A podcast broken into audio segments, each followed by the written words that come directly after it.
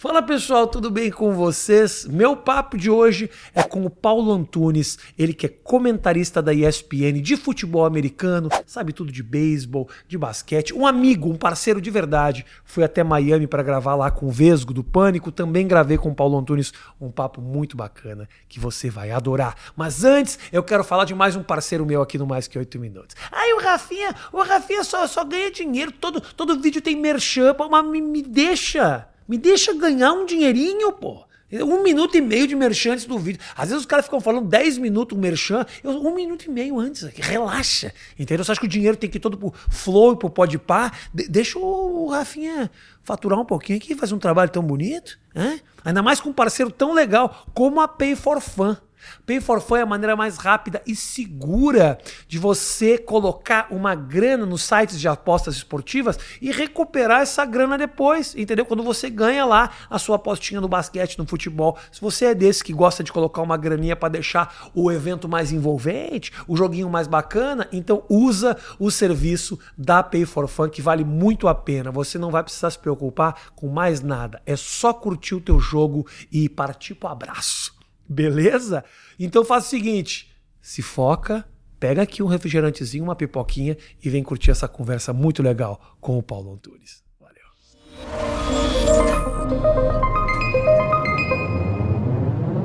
Senhoras e senhores, sejam muito bem-vindos a mais uma edição do Mais Que 8 Minutos, versão Miami.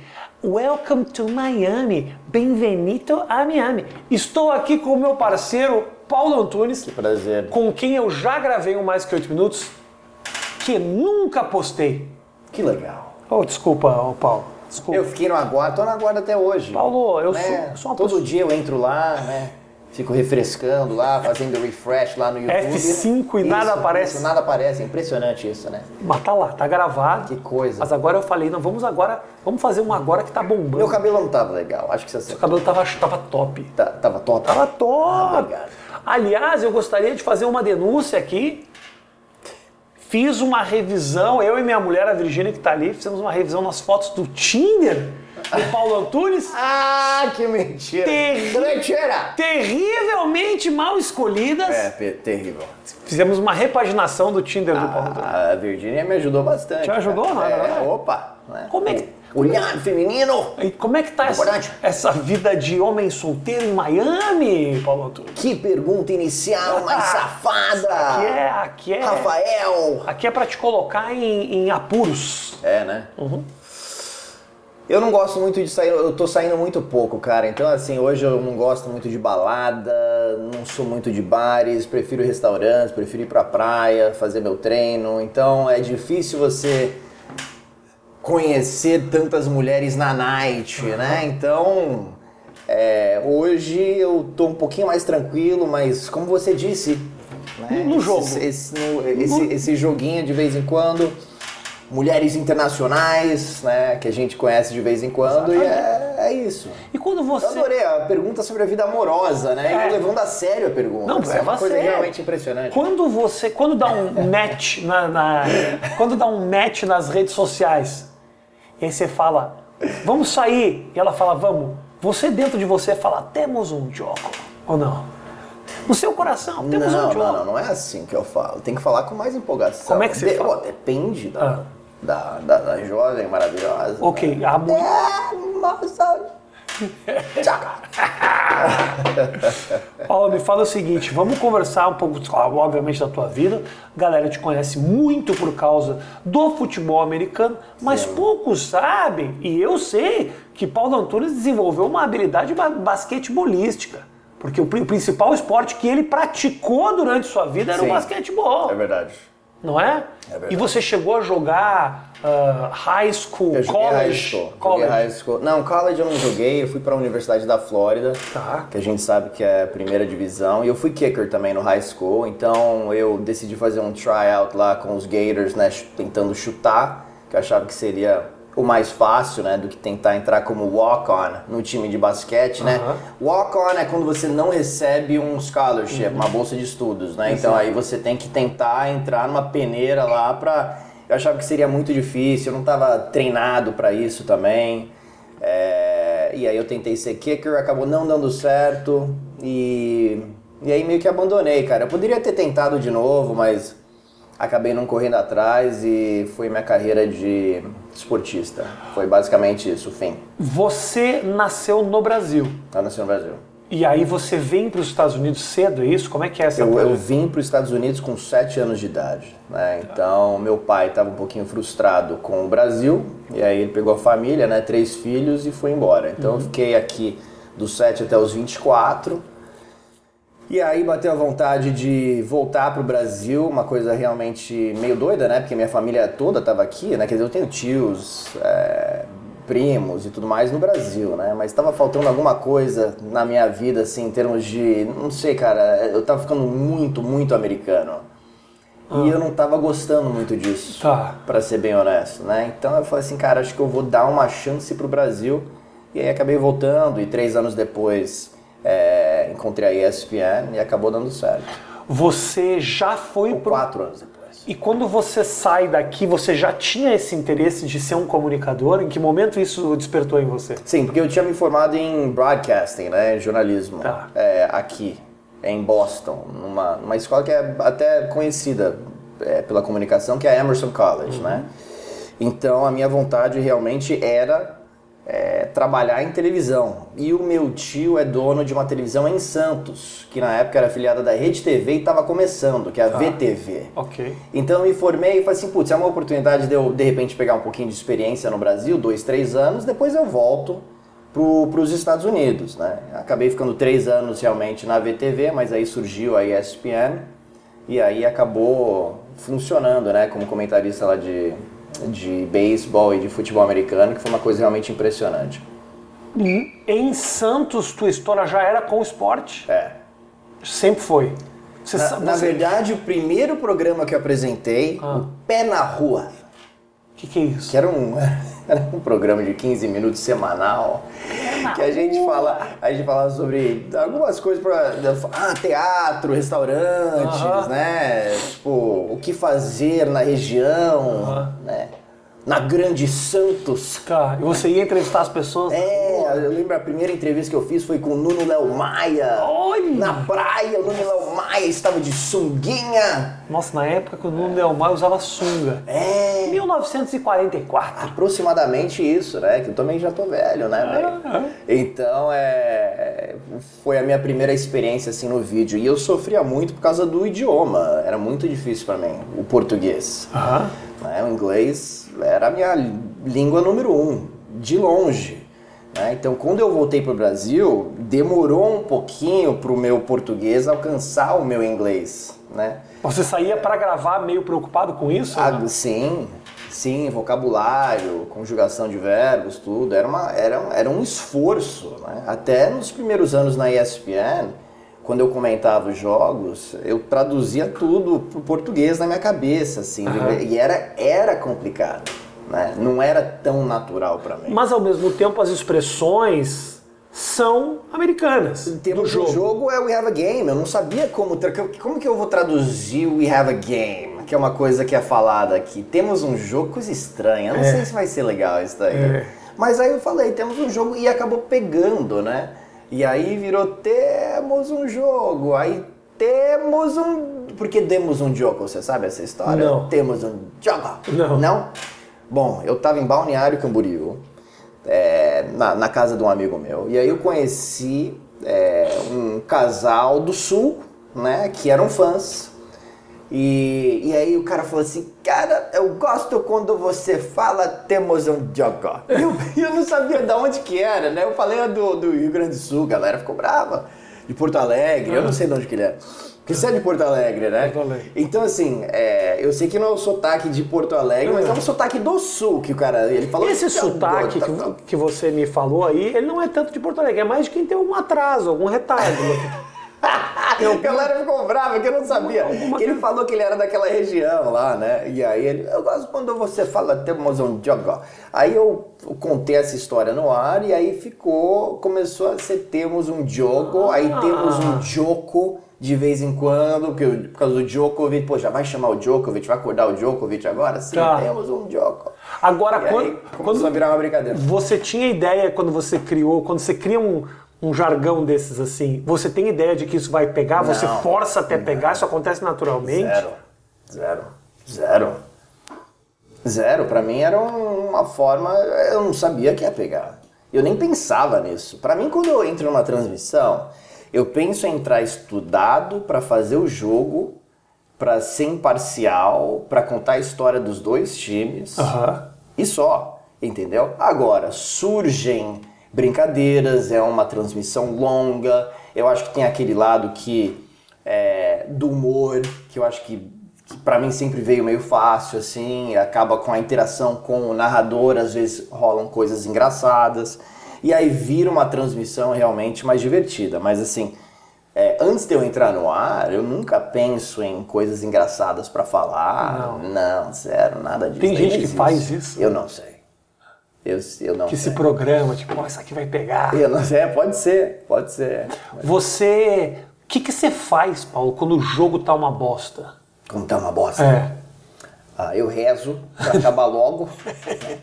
Eu rezo pra correrem com a bola, pra gastar mais relógio, pra eu poder ir embora e dormir. Não, Tá. brincadeira. É muito raro a gente ver um jogo bosta na NFL. Sinceramente. Isso daí é. é- Alguma coisa acaba te Cara, interessando. alguma coisa acontece no jogo da NFL. É impressionante. A não ser que seja um jogo do Miami Dolphins, assim, aí, né, eu tenho 40 a 0, né? E aí até peço desculpas às vezes pro fã. falo Mas assim, você cara, realmente torce pro Miami Dolphins? Eu realmente torço muito. Porque geralmente. E eles fazem de propósito porque eles sabem que eu tô comentando o jogo. É o que, é o que eu penso, assim, entendeu? Eles falam assim, esses caras, eles sabem que eu tô comentando o jogo, eles estão fazendo de propósito só pra me irritar, né? Mas é engraçado que ne- ne- nessa última temporada, dois jogos, eles venceram os dois jogos. Temporada anterior também venceu um joguinho lá, quando eu... Quando eu comentei. jogos Não, quando eu comentei, quando eu comentei Ah. Não na ok, temporada anterior Ok. né, quando eu comentei. Então, se eu não me engano, se eu não me engano, nos últimos dois anos, Miami 3 e 0 no horário nobre. Mas porque se, se, se, horário nobre. se Miami é uma cidade tão legal, tão grande, por que tem um time tão bosta?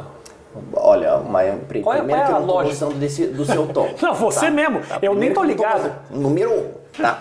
É, que, quem Não fala mal dos minha Dolphins presença. sou eu, só apenas. Não, mas é, primeiro que é o time mais antigo da cidade, né? Porque você sabe, não tinha o Miami Heat. né? Aham. O Miami Hurricanes não era nada demais nos anos 70.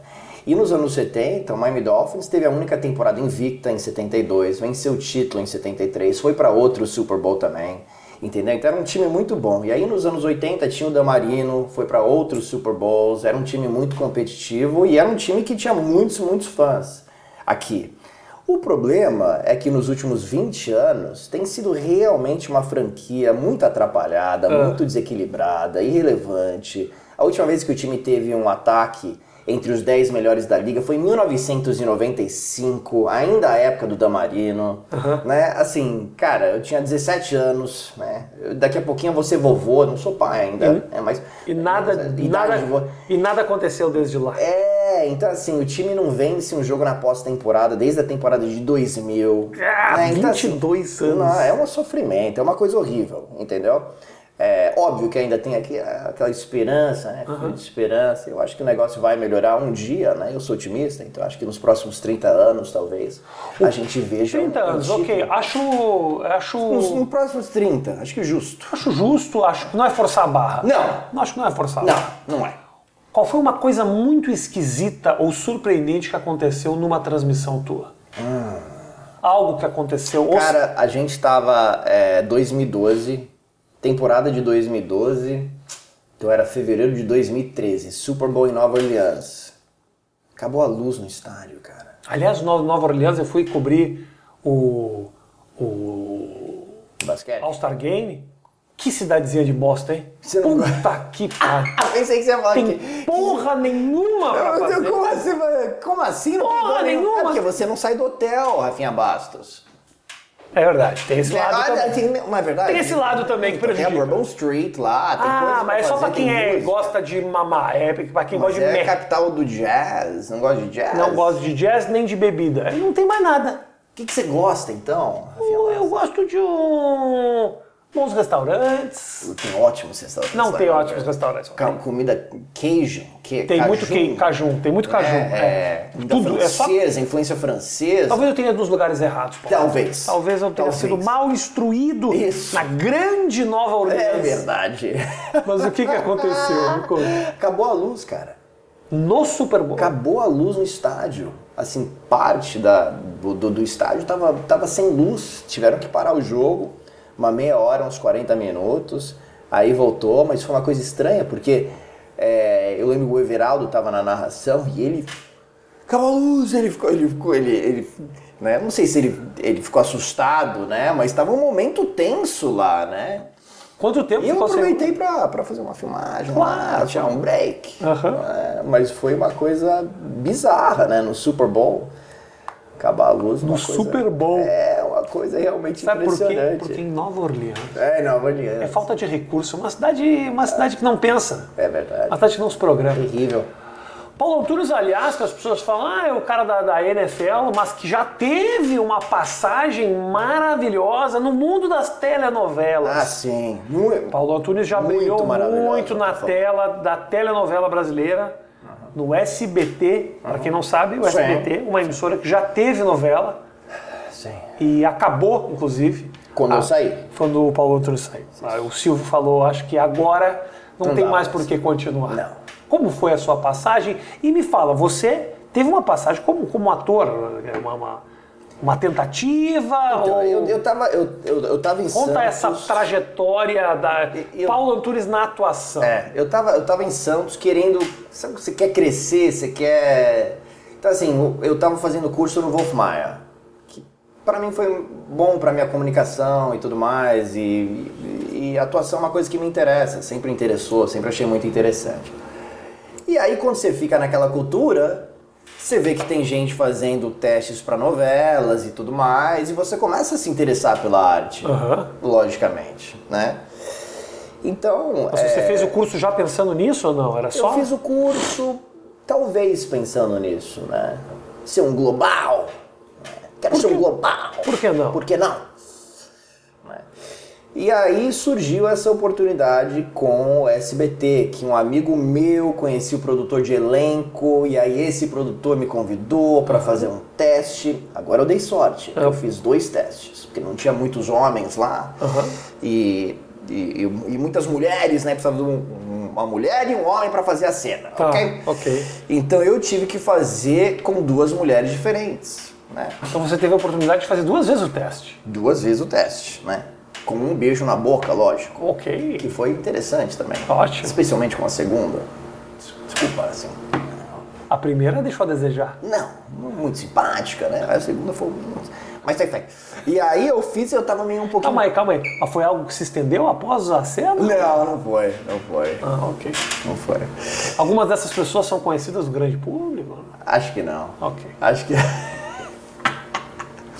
Aí eu fiz a primeira cena e foi ok, mas aí na segunda o texto tava mais na ponta na língua, assim, eu tava mais é, à vontade com o cenário e tudo mais, né? E aí eu fui bem, e o produtor de elenco me chamou para fazer uma ponta como o Dr. Wolfgang. Ah!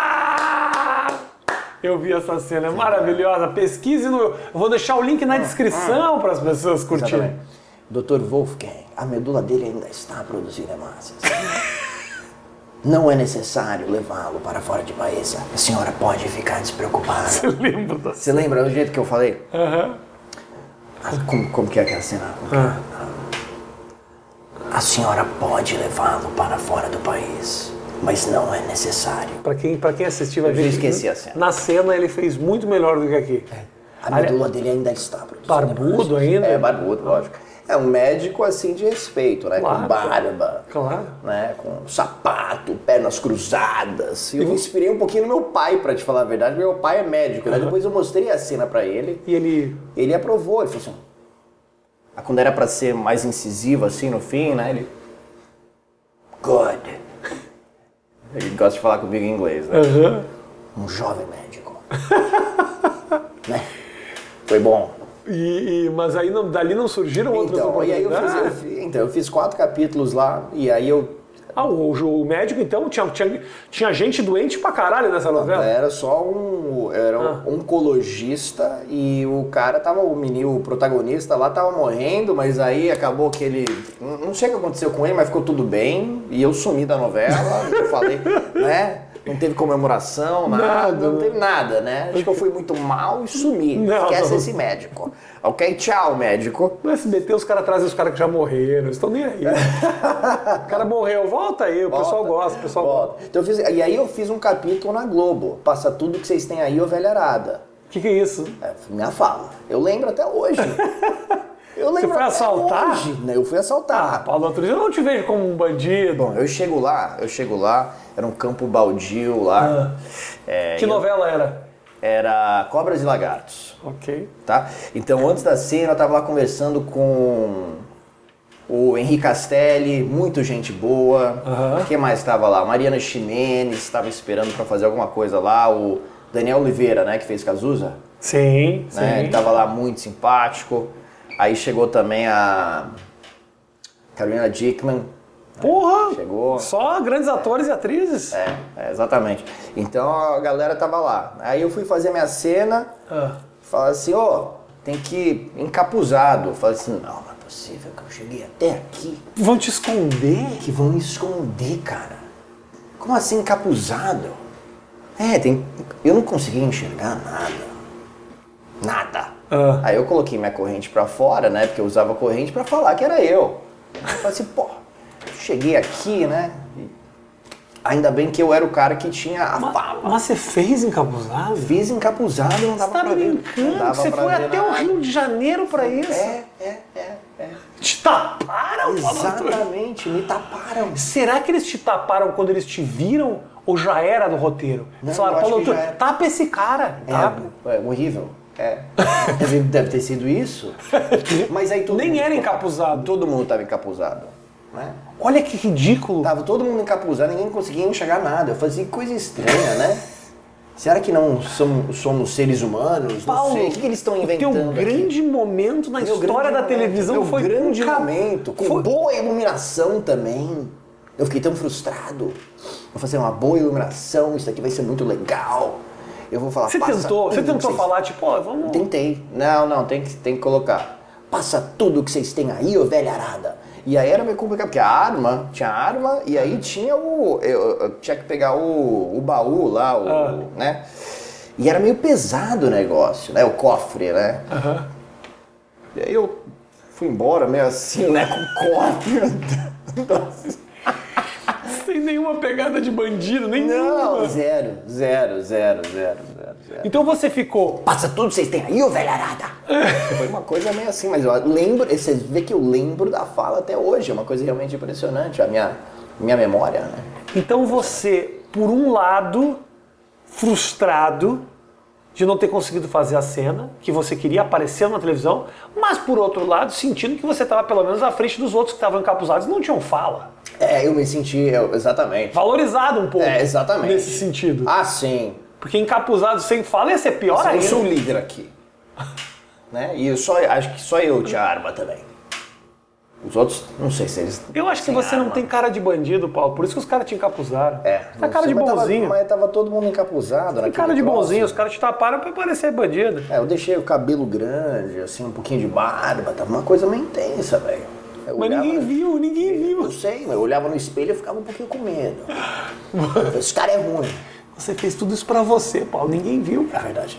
Oh, mas posso te falar, eu fiz, uma, eu fiz uma participação numa novela do SBT também. Fez? Chamado Os Ricos Também Choram. Ah, que coisa Que linda. foi uma das coisas mais ridículas que eu já fiz em toda a É? minha vida. Ah, você tava sério assim na sua. Você Eu, chorou? adivinha que. pa- Você era um rico chorão? Adivinha? Não, não, não era o Rico Chorão. Não, não era. Sabe o que, que eu fazia papel? Médico. Ah! É mesmo? Médico também. Juro pra você. Era uma cena com a mulher do Michel Teló. Como é que é o nome dela? Ah, não sei como Ah, é que morena. Como é que é o nome da mulher do Michel Teló? A baixinha. Thaís? Thaís Versosa. Era o nome, era o nome da menina. E a cena era o seguinte, Muito bonita a mulher. muito bonito, linda, linda, É, linda, muito linda, bonita. linda, linda. Aí vou fazer a cena. Foi ridículo. Acho que eu já contei essa história em algum lugar. Ou talvez. Eu tô ficando velho, ô, ô, Paulo. Eu conto a mesma história 12 vezes. Mas eu conto a décima terceira e o pessoal fala. A gente gosta quando você repete, então eu conto de novo. É, eu quero, quero ver. Eu fui fazer a cena com a Thaís Fressosa. Eu era um médico, eu tinha que dar pra ela um comprimido. Porque era- ela estava internada, era um hospital psiquiátrico. Eu era o médico que ia dar o comprimido pra ela.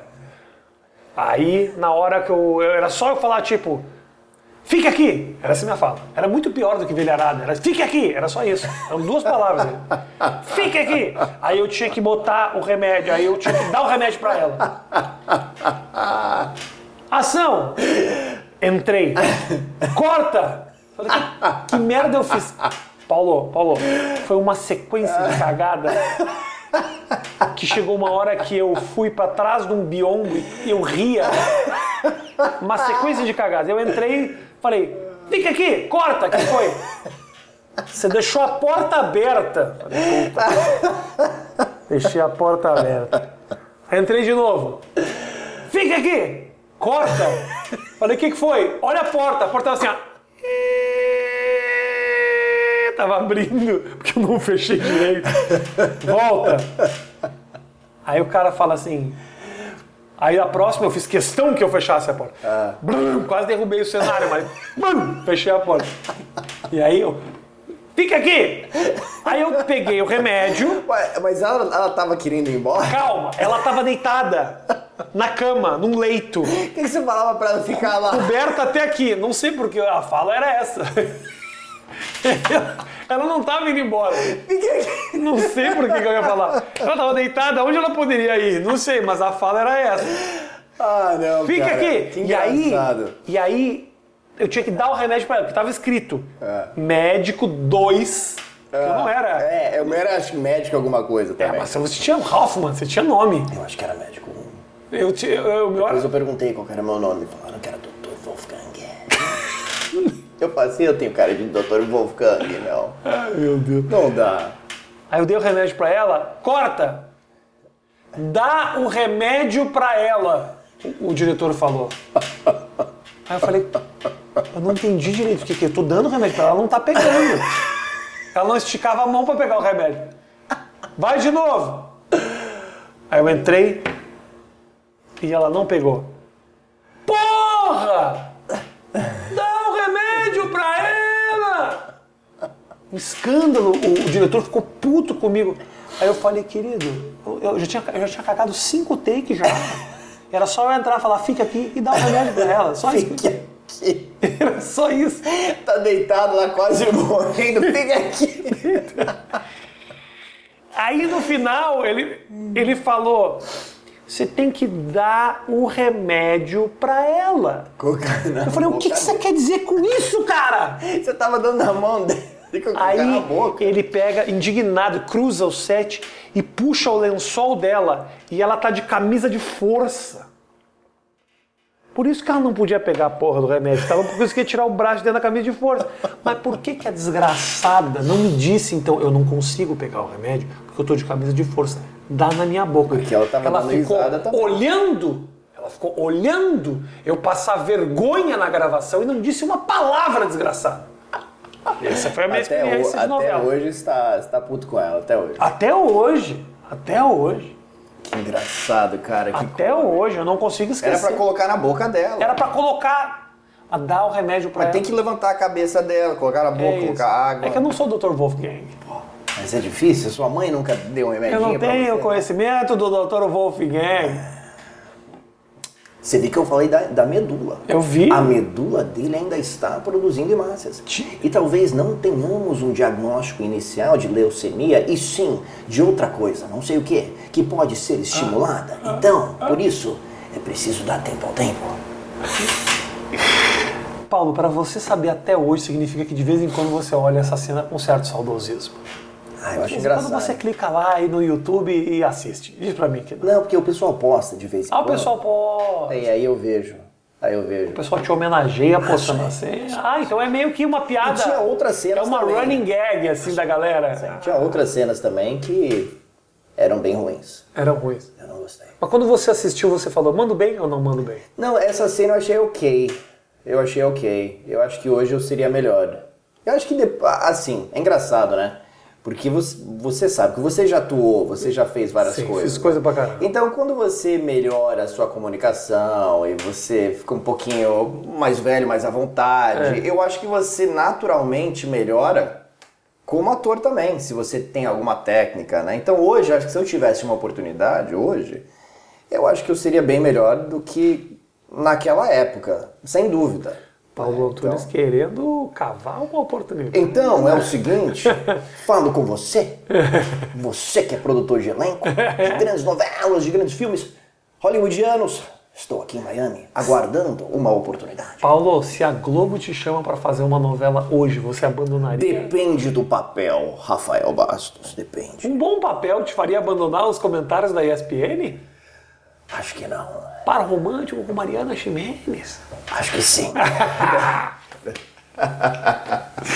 Você lembra como é que foi a primeira vez que você comentou um jogo? Lembro, Que jogo era? foi um jogo de beisebol, Japão contra a Coreia, no World Baseball Classic. Nossa, imagino que deva ser uma audiência. A primeira, exatamente, a primeira edição do World Baseball Classic, março de 2006. Eu não sabia direito como me preparar para o jogo. né? Então, cara, eu podia gastar horas e horas e horas e horas que eu não sabia exatamente o que era que eu tinha que fazer. Depois de um tempo, você já sabe o que você vai falar, mais ou menos. Já sabe quais jogadores você vai querer explorar. Você sabe o que é interessante de você estudar ou não estudar. Você sabe. Então, assim, hoje para me prepa- preparar para um jogo, primeiro que eu tenho 16 anos de NFL, então eu conheço muito bem, eu acho que todos os times, né? Porque eu narro, comento Aham. muitos jogos há muitos anos, né?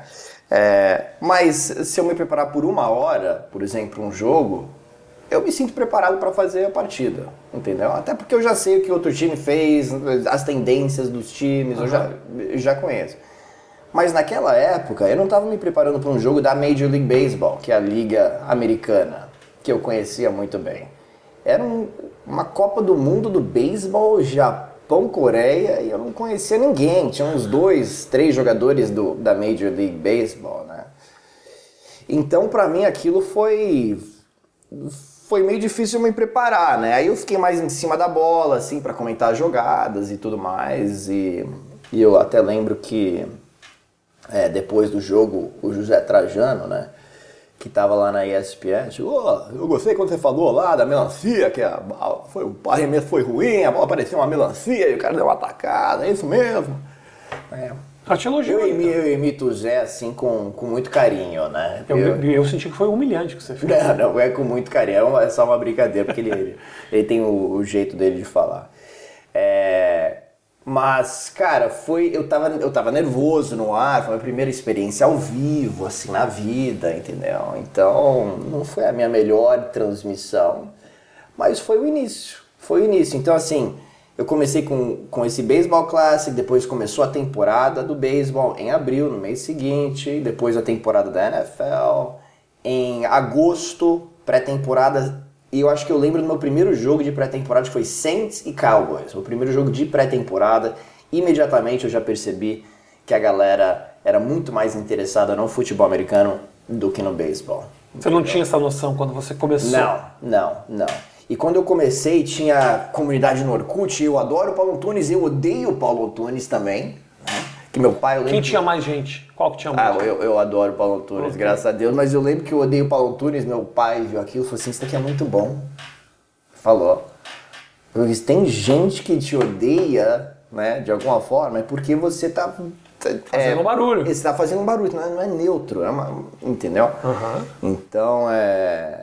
Por causa do sotaque também, porque eu imagino que meu sotaque era ainda mais carregado naquela época. É estranho mesmo, né? Porque quando você tem essa coisa de misturar o inglês com o português, pra muita gente soa meio arrogante. É, sim. Eu tava vendo os comentários dos vídeos da Virgínia, minha mulher, e ela faz isso. Naturalmente. Ela se Sim. policia muito quando tá gravando, mas de vez em quando solta um inglês Sim, do nada. sim. Conversando comigo, ela fala inglês o tempo inteiro. E eu acabo falando inglês com ela também. A gente estabeleceu um, um, uma- um- um dialeto só nosso. Ah, um dialeto. Mas é meio natural, assim. Sim. Então eu imagino que pra você é foda, né? Porque quando o brasileiro tá, por exemplo, falando inglês aqui nos Estados Unidos e tem um sotaque carregado, o americano aceita, porque tá acostumado É. com gente falando inglês quebrado. Isso. Quando- Que nem hoje, por exemplo, eu, eu fui parar o carro, né? Pra nossa entrevista e tinha um cara que tava parado dentro do carro, tava esperando ele sair da vaga. Ele não saía. Tá. E aí eu, eu fui pertinho assim e falei assim, Are you leaving? Né? E aí ele tava no, no FaceTime. E o jeito que ele falou comigo, eu falei assim, esse cara é brasileiro. Né? Eu percebi assim Ah. pelo sotaque, o cara era brasileiro. Você sabia? né? E aí ele saiu. Mas se eu não tivesse perguntado, ele ia ficar no FaceTime lá, uma meia hora. e eu esperando É, pra parar o automóvel. porque é brasileiro. Não, não é por causa disso. Brasileiro mas, é mas, brasileiro. mas é uma brincadeira, mas é. Você consegue perceber quando é um brasileiro falando inglês. Sim. E- mas eu, eu cresci aqui. Então, assim, pra mim, eu tinha sotaque de brasileiro falando inglês quando eu era criança, assim, com 8 ou 9 anos, mas quando você faz pré aqui, você perde o sotaque. Especialmente quando você aprende um idioma com 6, 7 anos. É. Você tem muito mais facilidade. Né? Então, assim, é, quando eu voltei para o Brasil, era, nossa, como eu disse, né? Assim, o inglês era é, língua número um, dois, Sim. três para mim. Sim.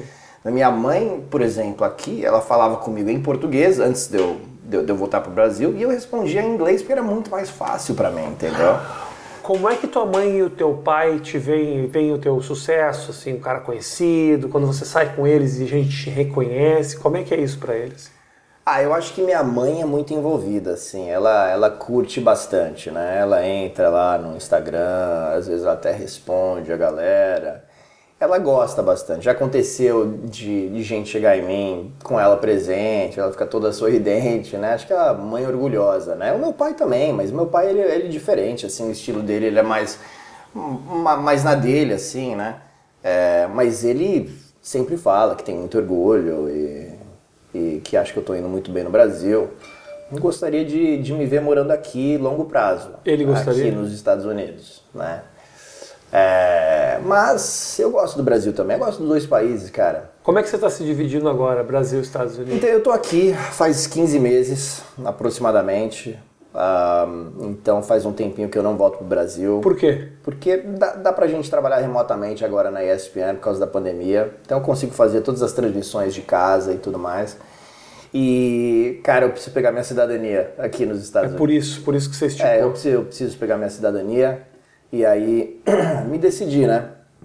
Se eu volto pro Brasil, se eu fico aqui. é. Você está ainda Mas depende, nesse momento? é, depende de outros fatores também, de trabalho e tudo mais, né? Isso daí, obviamente, entra muito na equação, mas eu gosto muito do Brasil. Eu, é, eu, me, eu me sinto bem no Brasil. Eu gosto daqui também, tem outras coisas que eu gosto daqui, né? Tipo, Tipo segurança, é uma tranquilidade. Isso é diferente, Sinto né? muito tranquilo aqui.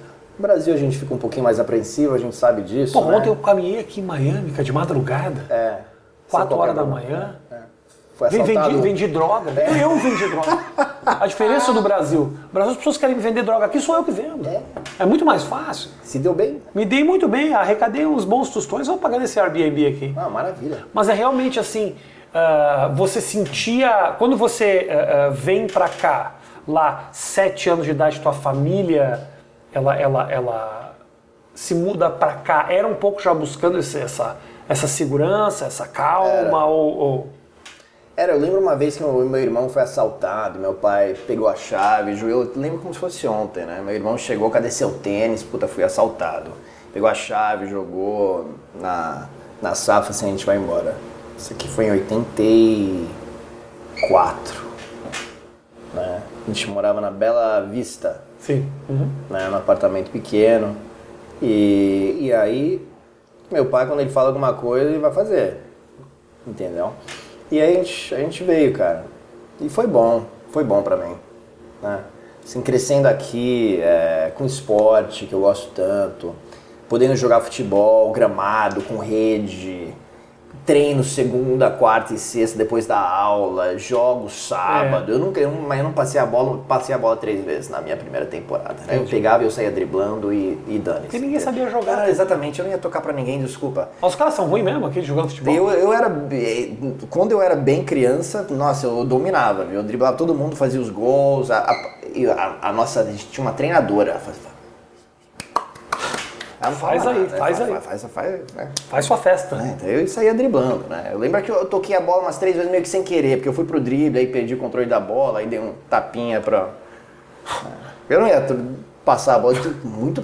Eu precisava fazer os gols, eu tava, né? Com aquela vontade de jogar, de. Desculpa, né?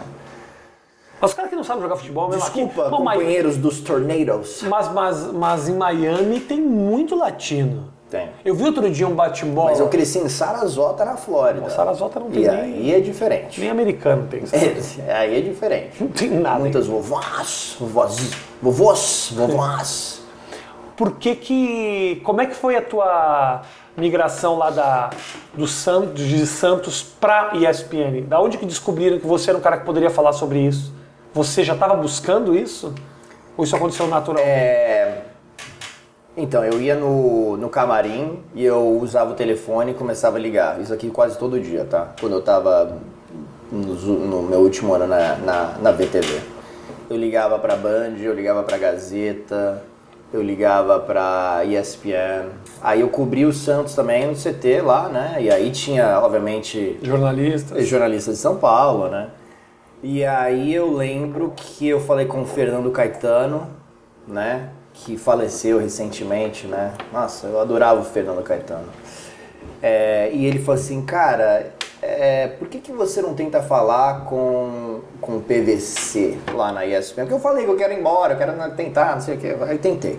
Fui falar com o PVC, acabou que a gente conversou, foi legal, mas acabou que não, não, não deu certo com ele, assim. Cagou pra você, Não Paulo sei se- Antônio. Não, não, não fala. Vamos falar real você, aqui. Você vê que eu tento, eu tento falar de uma forma Você assim, gentil, protege e aí muito, você vai lá. e- você protege muito. Eu sei qual é o teu sentimento nesse momento. Não, não é nada disso. Mas acabou que não deu certo. Não deu certo. Ele tem mil coisas pra fazer também. Ficar, né? Deve receber. Aí eu levei todas as minhas fitas, né? Piloto com. Sim. Eu não sei se ele viu, não viu, mas ok.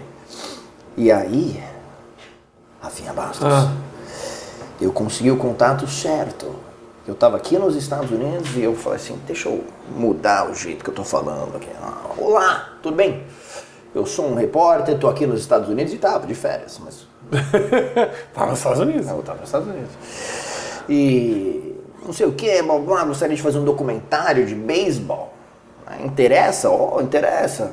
Ah, eu estou voltando para o Brasil, ou estou indo para o Brasil em breve, aí na semana que vem, a gente possa se encontrar. Aí eu consegui falar com a pessoa certa, que falou assim, olha, esse documentário aí a gente não tem verba para isso, mas a gente vai precisar de comentarista para beisebol e para futebol americano, porque os brasileiros que comentavam e narravam é, nos Estados Unidos, eram brasileiros aqui nos Estados Unidos, em Bristol, que narravam, eles trabalhavam aqui.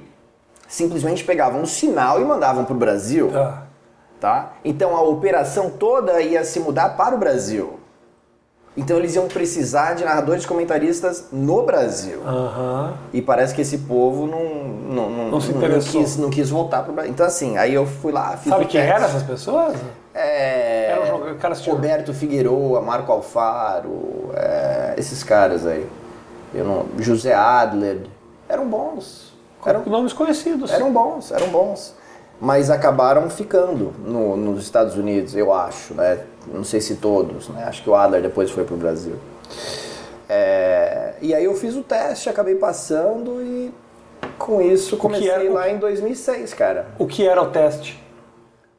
Então, eu tava morando num flat em São Paulo, minúsculo, na Frei Caneca, pertinho lá do, do, do Wolf Maia, né? Porque eu fazia curso lá no Wolf Maia. Eu sei até onde é esse flash. Sabe? Pertinho da Caio Prado, lá embaixo? Lá embaixo. É.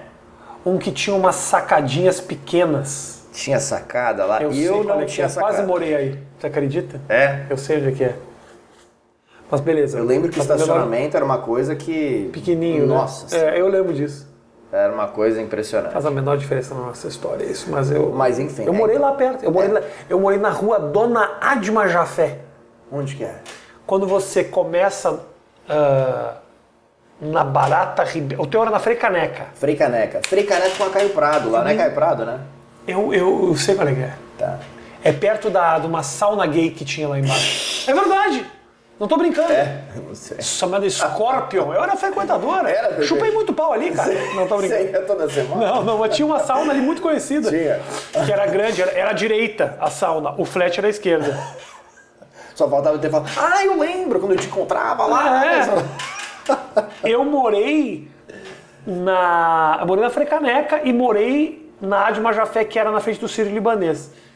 Na Freicaneca eu morei. Isso aqui não vai fazer a menor diferença na nossa, nossa história, mas. ah, passando o shopping, tá descendo a Freicaneca, passa o shopping, passa a primeira rua, tinha um bar à esquerda chamado O Gato. Eu morava na frente do gato. Tá, Era um prédiozinho que tinha. tá, Eu tá. adorava aquilo ali. Nossa, como eu gostava daquela região. É, Mas beleza. legal, eu, eu, eu fui feliz lá. É, e aí. ah, e aí eu falei assim, putz, bom, eu quero fazer esse teste. Tá. Tava acontecendo a temporada de 2005 ainda, porque a minha conversa foi em agosto de 2005 e essa mudança ia acontecer só em 2006. Então ainda tem uma temporada inteira da NFL feita dos Estados Unidos. Tá. Então, é, depois da nossa conversa, eu falei assim, pode ser tal jogo? Ele falou assim, pra, pra fazer o teste? Ele falou, pode. Coloquei um- uma fita lá, gravei o jogo e comecei a anotar tudo que os caras falavam em português, porque eu não sabia comentar um jogo em português, eu não sabia nenhum termo. Né?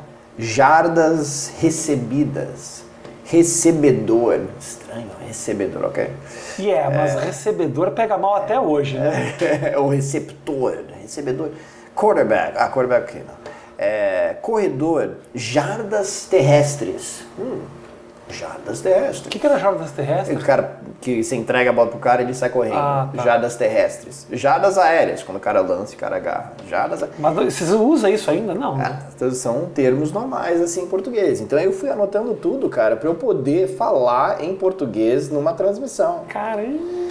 E aí eu vi o jogo, sabia tudo o que estava acontecendo. E, então, assim, quando eu fui fazer o teste, eu já sabia tudo o que ia acontecer, só que eu só gravei o primeiro tempo. Ah, você assistiu pra depois fazer? Exa óbvio.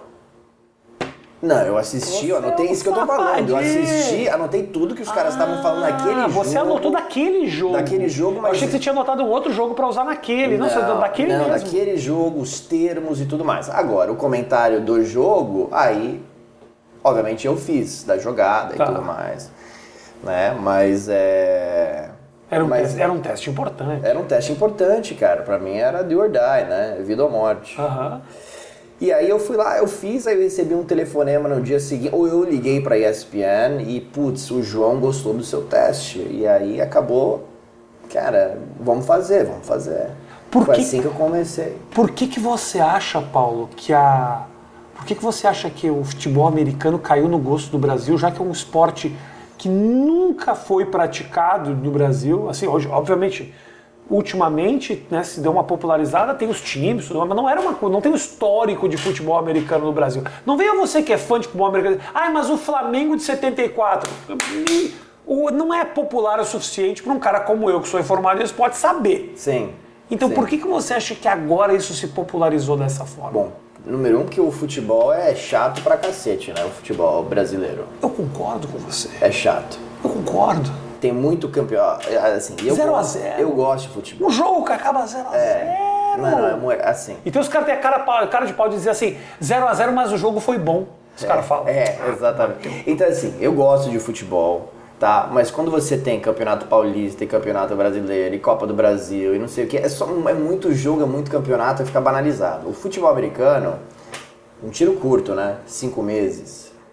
Jogadas dinâmicas em todas as partidas. E eu acho que o brasileiro estava buscando uma alternativa e eu acho que esse negócio meio de, de luta também, que pegou muito no Brasil, esse negócio de esporte físico, de contato, eu acho que foi um atrativo natural, assim, com, com MMA e tudo mais, é, se desenvolvendo também no Brasil, né? E eu acho que o pessoal buscava alternativas, realmente, e viu o espetáculo que é o futebol americano, entendeu? É, Eu, tem gente que fala que gostava também do jeito que a gente narrava, eu, Everaldo e tudo mais, e, e começou a dar uma chance pro esporte, mas eu acho que o principal mesmo é o esporte.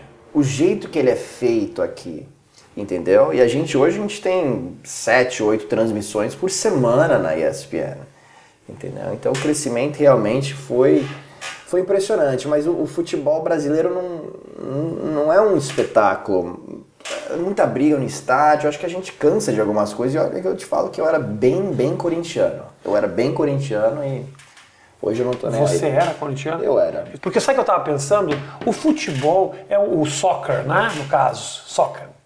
Nós aqui nos Estados Unidos chamamos o futebol de soccer, nós americanos chamamos de soccer. Uh, ele tem uma coisa malandragem, esperteza, velocidade, sacanagem, malemolência. E aí chega o futebol americano que é grosseria, brutaria, destruição, lesões, fraturas, mortes. Quer dizer, é, é, é, exatamente o oposto do que é o futebol. Eu não imaginaria que um esporte como esse se popularizaria tanto no Brasil como se popularizou. É impressionante. Não, é diferente, cara, é diferente. Mas como eu disse, eu acho que o brasileiro está mudando um pouquinho a mentalidade dele do que ele gosta em termos de esporte, de espetáculo. Eu acho que ele gosta do contato físico. Uhum. Eu acho que está mudando a cabeça. Antigamente era aquela coisa, nossa, isso aí é um jogo brutal, é muito físico, é violento, não faz sentido. Mas quando você se aprofunda no jogo, é, você vê que é, para mim, é de longe. Olha que eu eu joguei muito basquete na minha vida, eu amo jogar basquete, o esporte que eu mais gosto de, de, de praticar é o basquete. Mas o futebol americano é muito melhor, mas é muito melhor que o basquete. Você não pra acha mim, isso? Você está falando isso porque acho. você sabe que as pessoas de futebol americano vão assistir não. isso aqui. E muito melhor que o futebol. Por que é melhor que o basquete? Porque tem muita tática. Por que, é tem... melhor que o basquete? Eu adoro basquete, mas basquete acho... tem muita tática. Eu, é verdade, tem, mas pega depois um playbook, né, um livro de jogadas do Tom Brady para você ver né, a dificuldade né, de formações, de assim é, é, um, é um jogo de xadrez muito interessante. O tom... O posicionamento da defesa, lendo a jogada antes dela começar, sabendo o que vai acontecer. Uhum. Você tem que se livrar da bola em dois segundos, dois segundos e meio, senão você vai ser engolido. Né? Então, assim, tem tudo. assim para você ser quarterback na NFL, o jogo é tão rápido, os jogadores são tão rápidos, você tem que ter um processamento assim muito, muito rápido. Então você tem que já ter uma boa noção do que vai acontecer antes do negócio acontecer, senão você vai você vai estar tá perdido, entendeu? Então tem tem muitas coisas, é um mar assim de informação e de inovação o futebol americano. Entendeu? O Tom Brady é um cara acima da curva, né? É muito. Por quê? Muito preciso com os passes, fantástico na leitura antes da jogada começar ele se livra rapidamente da bola, ele não hesita com, com, com a bola, ele sabe exatamente onde ele quer lançar, ele aparece no, nos momentos mais críticos, ele é um cara que ele tem qualidades incríveis de liderança, né? Então, assim, são muitas coisas assim que colocam o Tom Brady realmente em outro patamar. Sem contar que casou bem, né? Casou com a Gisele. Esses americanos roubam o que nós temos de melhor. Que coisa. Qual é que é o teu caminho agora? Porque você já domina assim, fala de futebol americano, fala do Paulo. É. Isso é um mercado dominado, um mercado gigante. Sim. Mas você. Eu acho que uma coisa que eu gostaria de fazer, e que eu já fiz um pouquinho também na ESPN, e que eu faço também em coberturas, né, que eu gostaria de fazer talvez um pouquinho mais é, no futuro, eu gosto de entrevistar. O que você está fazendo aqui, eu acho que é muito legal entendeu? Eu gosto de me conectar com as pessoas. Eu acho que isso daí é o, é o mais legal. Então, se eu tenho é, a oportunidade de fazer uma pergunta para o LeBron James, para o Kawhi Leonard, para o Steph Curry, é, Clay Thompson, então quando a gente fala em novos é, projetos, desafios, é uma coisa que, que, que vem te, à minha te cabeça. Instiga, é, te instiga. Eu, o que eu acho legal é falar das coisas contra que nem a pergunta para o LeBron que eu que eu falei sobre clutch, dele aparecer na hora H, que é uma coisa muito Puxou o sacão é do Lebronzeira, hein? É uma coisa muito controversa, mas se você conta for aí, olhar, não, conta aí, conta aí, conta se você for olhar na carreira do LeBron James, ele sempre foi perfeito em momentos críticos? Não, não foi. Mas é, desde que ele chegou na liga, se você olhar, cara, o currículo dele é muito, muito forte em jogos 7, em jogos de vida ou morte, buzzer beaters, né, que são arremessos no estouro do cronômetro, especialmente em pós-temporada para vencer jogos. Você está falando isso numa semana que ele deu um airball num buzzer beater, é um horrível, você viu isso? Eu vi. Nossa! Eu vi contra, acho que foi contra os Clippers. eu Acho que era contra o Portland, não lembro. Contra o eu não lembro também. Era É, Clippers, Clippers, Clippers. Era os Clippers. Tá. Clippers, Clippers. E, e aí eu falei assim, basicamente a carreira não quer dizer que é a carreira inteira, mas basicamente, por enorme parte da carreira, você tem sido um jogador clutch, que eu acho que ele tem sido, né? Tirando 2011, que foi um desastre. Sim. É, mas especialmente nos últimos anos, né? É, parece que quando a situação é complicada, você sempre acerta. É, e aí ele, qual é o seu nome? Eu falei, "Ih, o LeBron vai querer. Eu, eu, eu, eu- me senti meio assim, eu falei assim, hum, hum, será que ele tem alguma coisa errada aqui? Por quê? Aí tem um backstory, né? É, 2008, foi a minha primeira cobertura, cara, assim, que eu consegui entrevistar jogadores top, assim. Eu entrevistei o Magic, entrevistei o Kobe, entrevistei o LeBron, e o Anderson Varejão se machucou, entrevistei o Anderson Varejão no vestiário. É, e eu fiz várias perguntas pro James, né? Porque ele tava no corredor lá, era completamente diferente daquela época. Então tinha um monte de gente assim de jornal e eu lá só com a câmera. Então eu fiz umas 5, 6 perguntas bem na cara. E eu acho que ele não gostou muito do jeito que eu tava, ou se eu tava muito rápido, assim, não sei. Talvez, né, foi a minha primeira experiência, assim, eu tava. Então eu senti que no fim ele tava, ele foi meio sarcástico. Então aí eu lembrei, quando eu fiz essa pergunta, eu tentei ter um cuidado para tentar extrair a melhor resposta dele e falar de um modo com a entonação, né, tipo, hum, ah, não, não, não, não, não, porque eu já percebi quando ela, ô LeBron, ele tipo, ele não gosta. Ele não gosta, ele não gosta, ele não gosta, já percebi. Então aí quando ele falou qual é o seu nome, eu me lembrei 2008, né? Eu falei, Ih, que esse cara, acho que ele lembra de mim. Ah, só o que faltava! Não, eu tô brincando, obviamente que ele não lembra, né? Mas eu tô- o que eu pensei, né? Eu falei assim, hum, esse cara, né, ele vai falar alguma... Ah. E aí ele Quando ele começou- perguntou o teu nome, eu também dei uma gelada. É. Ih, vai dar-lhe uma comida de rabo. agora. É, e aí, aí quando ele falou assim, não tem muita gente igual você, aí que eu fiquei assim. ah, aí quase que eu comecei a falar do currículo dele. Quase que eu comecei, eu deveria ter falado. Né? Deveria ter falado. Bom, você entrou na liga, você fez isso contra os Pistons, você fez isso contra os Wizards, você levou o seu time até as finais, né? No- nos seus primeiros anos, você fez aquilo contra o Magic lá em 2009, que eu sei que você perdeu aquele jogo, mas teve aquele buzzer beater, você foi bem em todas as partidas, não é sua culpa que seu time né, é, pisou na bola, sabe? Aquele jogo contra o Você não Boston podia Celtics. falar isso numa coletiva. Eu deveria ter falado, Não, meu. O jogo 6 contra o Boston Celtics lá em 2012, que foi uma das performances mais espetaculares que eu já vi em pós-temporada. Jogo 6 lá em Boston. Então, assim, eu falei, well, well, uh, uh, especialmente, nos últimos anos, especialmente. Aí a galera deu risada, e aí ele começou a falar, e, e aí eu fiz uma segunda pergunta também pra ele. Foi bom, foi uma, uma interação que a galera gostou muito. E ele Eu- te reconheceu e falou. Ele. Eu, eu acho que sim. Te, te digo assim, ele reconheceu. Ele se sentiu valorizado pela tua Eu, colocação. eu acho que sim, eu acho que sim, não sei, não sei, talvez, acho que sim, mas Eu tenho uma impressão que é o seguinte, quanto a, res- a respeito do LeBron. Ele é muito, obviamente, quando você fala de GOAT, que é o greatest of all time, sim, vem a comparação direta com o Jordan. sim, É muito difícil você se colocar nesse lugar ou te colocarem nesse lugar, porque o Jordan era o Jordan. sim, A questão é o seguinte também, que precisa se levar em consideração. Naquele tempo, nós não tínhamos acesso a tanta informação quanto a gente tem hoje. Então eu tenho num clicar de botão todos os lances do LeBron.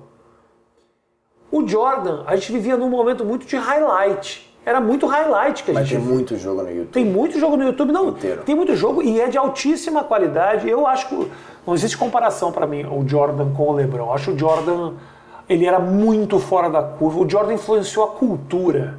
O Jordan influenciou a maneira que as Depende pessoas do se jeito que você... a maneira, da maneira que as pessoas se vestiam. A galera que jogava basquete, como na, na minha época, queria caminhar que nem o Jordan. Eu Chegou lembro. nesse ponto. eu lembro, eu lembro. Então era um negócio Eu muito era um absurdo. desses caras. Então é um negócio muito absurdo. Agora, ah, a gente tem na cabeça. Eu queria o tênis do Jordan, né? Mas era muito caro. 130 muito dólares e minha mãe não comprava. Só até 85. É, É, então aí não vai comprava dar. um Conga, É, exatamente. comprava um Conga All-Star do Larry Bird. É, é. Não, aí seria ótimo, porque Tinha eu era Larry Bird, mas não tinha esse Converse do Larry Não Bird tinha o também. Converse. Lembra que tinha o Converse cara. dos times? Tinha o Converse do Lakers, É, mas não tinha, não tinha, era difícil achar esse Converse. Eu teria comprado certamente Converse do Larry Bird. Que tênisinho que você jogava? Cara, era alguma coisa Nike básica, assim. Era Alguma coisa Nike básica, assim. Agora que você tem dinheiro e é um grande comentarista, você podia comprar o melhor tênis do mundo. Mas aí eu vou, eu, tenho, eu tentei comprar o do, do Jordan, esse, esse, esse Air Jordan 1. Ah. Não dá, é muito. E, e aí virou um business isso daí, você viu? Nunca tem na, na loja da Nike. Filas gigantescas quando se lança. É. Tipo, tipo o lançamento do novo iphone. É uma coisa insana, cara. Então, é, não dá pra meio 400 dólares. esquisito. 1.500 dólares, eu tive fui, fui numa loja de revenda, Ah. 1.500 dólares. Eu falei assim, o que, que, que tá acontecendo com o mundo, cara? O que que tá acontecendo com o mundo? Você pretende voltar pro Brasil, Paulo? Eu não sei. Eu não sei. Eu ainda não tomei essa decisão. Eu acho que, como até falei no início, acho que depende de alguns fatores. Eh, De trabalho, de... Né? E pra ESPN não é problema nenhum você estar aqui. Não, acho que não.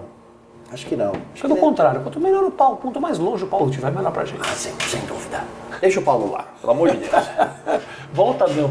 Não, mas eu acho que é interessante para eles, porque aí tem alguém aqui nos Estados Unidos que talvez possa ser um, é, um correspondente, né? Então, por exemplo, eu fui para as finais da NBA no último ano, né? Fui para Milwaukee, para Phoenix, né? Então, por esse lado também é interessante. E, e eu não sei, cara, eu, eu ainda não me decidi, sinceramente. Eu gosto do Brasil, eu gosto dos Estados Unidos.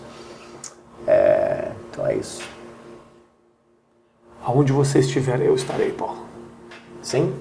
Você vai ficar em Miami? Conte então? com a minha. Não, Miami não, que menos? Miami é muito Gugu Liberato pra mim. Ah, é? Gugu Liberato. Miami é uma mistura de Gugu Liberato com Rick Martin, aí é um pouco demais pra mim. Ah, é? Mas Que mais? Nova York é três horinhas daqui. Sabe quanto é que eu paguei o voo pra vir pra cá? 84 dólares. Ah, então tá ótimo. A boa e velha Spirit Airlines. Isso, agora você vai voltar lá pro frio? Agora eu Gostoso, voltarei. né? Eu gosto. Aqui eu vou na, eu- eu- então eu vou pra praia enquanto você fica lá no, no seu apartamento. O frio é triste, viu? É grande o seu apartamento? É, bem, mediano, cara. mediano. É, então, seu apartamento mediano, Ah. no frio. É. Enquanto, você na sua mansão no calor. Mansão no calor. Uma bela de uma mansão, isso, exato. Paulinho, obrigado pela tua presença, meu irmão. Foi um prazer. Foi, foi legal a nossa conversa? Foi, foi muito Foi legal. bacana, falamos sobre vida, sobre família, sobre relacionamentos. Eu fiquei surpreso que você não mencionou é, as nossas ah, aventuras. Aventuras em Las Vegas. Las Vegas. Aliás, eu tenho uma, pra quem tá estranhando, eu tenho uma relação muito próxima com o Paulo, que nós passamos aí uma temporada em Las Vegas, quando nós dois fomos, olha que coisa, olha que coisa, Brasil, Brasil, presta atenção. Eu e o Paulo Antunes fomos sentados assim na quarta fileira do show Number One de, Brit, de, de Mariah Carey. There's a hero. Quando E essa é- música tocou, ele nós- falou assim, é, agora, é agora. Ele ficou todo empolgado. Mas o Paulo sabe músicas da. Você sabe músicas da Mariah que eu não conhecia. Eu gosto da Mariah Carey, eu gosto da Nós estamos no show da Mariah, eu e da Whitney Houston. Aí teve umas mulheres atrás que ficavam cantando e o Paulo também. E eles ficaram amigos. Olha essa! Ele olhava para mentira, umas velhas atrás assim. Ah, boa! Aí cantava. Agora eu tô indo no show da Marisa Monte, cara. É, eu, já, eu sou mais Mariah. A Marisa Monte é a rainha do Brasil. A rainha, top. Eu sou mais Mariah. Eu a amo. A Perdemos a Marisa oportunidade de ver o show do grande Boys to Men. Boys também. É, o que lembra? Boys to Men tinha. Lembro. E aí nós não fomos. Eu lembro quando eu tava no high school, né? E relacionamento não dava certo. Aí Aí eu ficava cantando I'm down on bended knee. né? Senhoras e senhores, muito obrigado pelo carinho de todos vocês. Vou colocar. Você tem um canal no YouTube, Paulo? Ou não tem canal no YouTube? Tenho o meu canal, Paulo Antunes, que é um nome diferente, né? Ok, Paulo Antunes, que é um nome difícil de encontrar. É né? muito difícil. Eu tenho o meu Instagram, Ok, Paulo Antunes Oficial. ótimo. Vou deixar aqui, ó. Bota aqui. o- Eu tenho o meu curso pra galera que quiser aprender mais sobre futebol americano, de A a Z. Ótimo. Temos um jogo.com.br. Maravilha. Tá na tela aí pra galera, tá bom? Temos um jogo.com.br. Paulinho, obrigado, viu, meu irmão? Sempre bom conversar com você. Foi um prazer. E Obrigado agora- pelo convite. Agora eu vou ali fazer Sucesso uns... pra você. Eu gosto do seu, seu programa. Obrigado. Seu programa tá muito legal. Foi bonitinho, né? Você tá... E pode... pode vim pra Miami Você, você pra- quer terminar, né? Tem um tempo limitado eu continuo Não, não, falando. pode falar, problema. pode falar, pode falar. É... Tô preocupado com o Diego, tá desesperado com, com os cartões dele aqui. Ah, os caras... Tá, não, só uma coisa. Fala. O Rafinha tá fazendo stand-up em Nova York, que eu acho isso daí incrivelmente admirável. Muito obrigado. tá? Porque assim, não é fácil você fazer stand-up, especialmente numa língua que você ainda que não é a sua nativa. Mas Né? eu sou um grande profissional ali. Exatamente. Você tá, obviamente, você fala bem, isso é muito engraçado, eu já vi. Mas em Nova York é um público difícil, é uma cidade complicada e de você tentar e realizar e ir atrás desse sonho, eu acho realmente admirável. Então eu queria te Obrigado. parabenizar. Parabéns. Muito obrigado, irmão. Muito obrigado. Tamo junto. Te amo, cara, te amo. Não é uma porra nenhuma, mas tudo bem. Não, gosto muito, apenas gosto muito. Beijo, gente. Valeu, até a próxima. Tchau, tchau.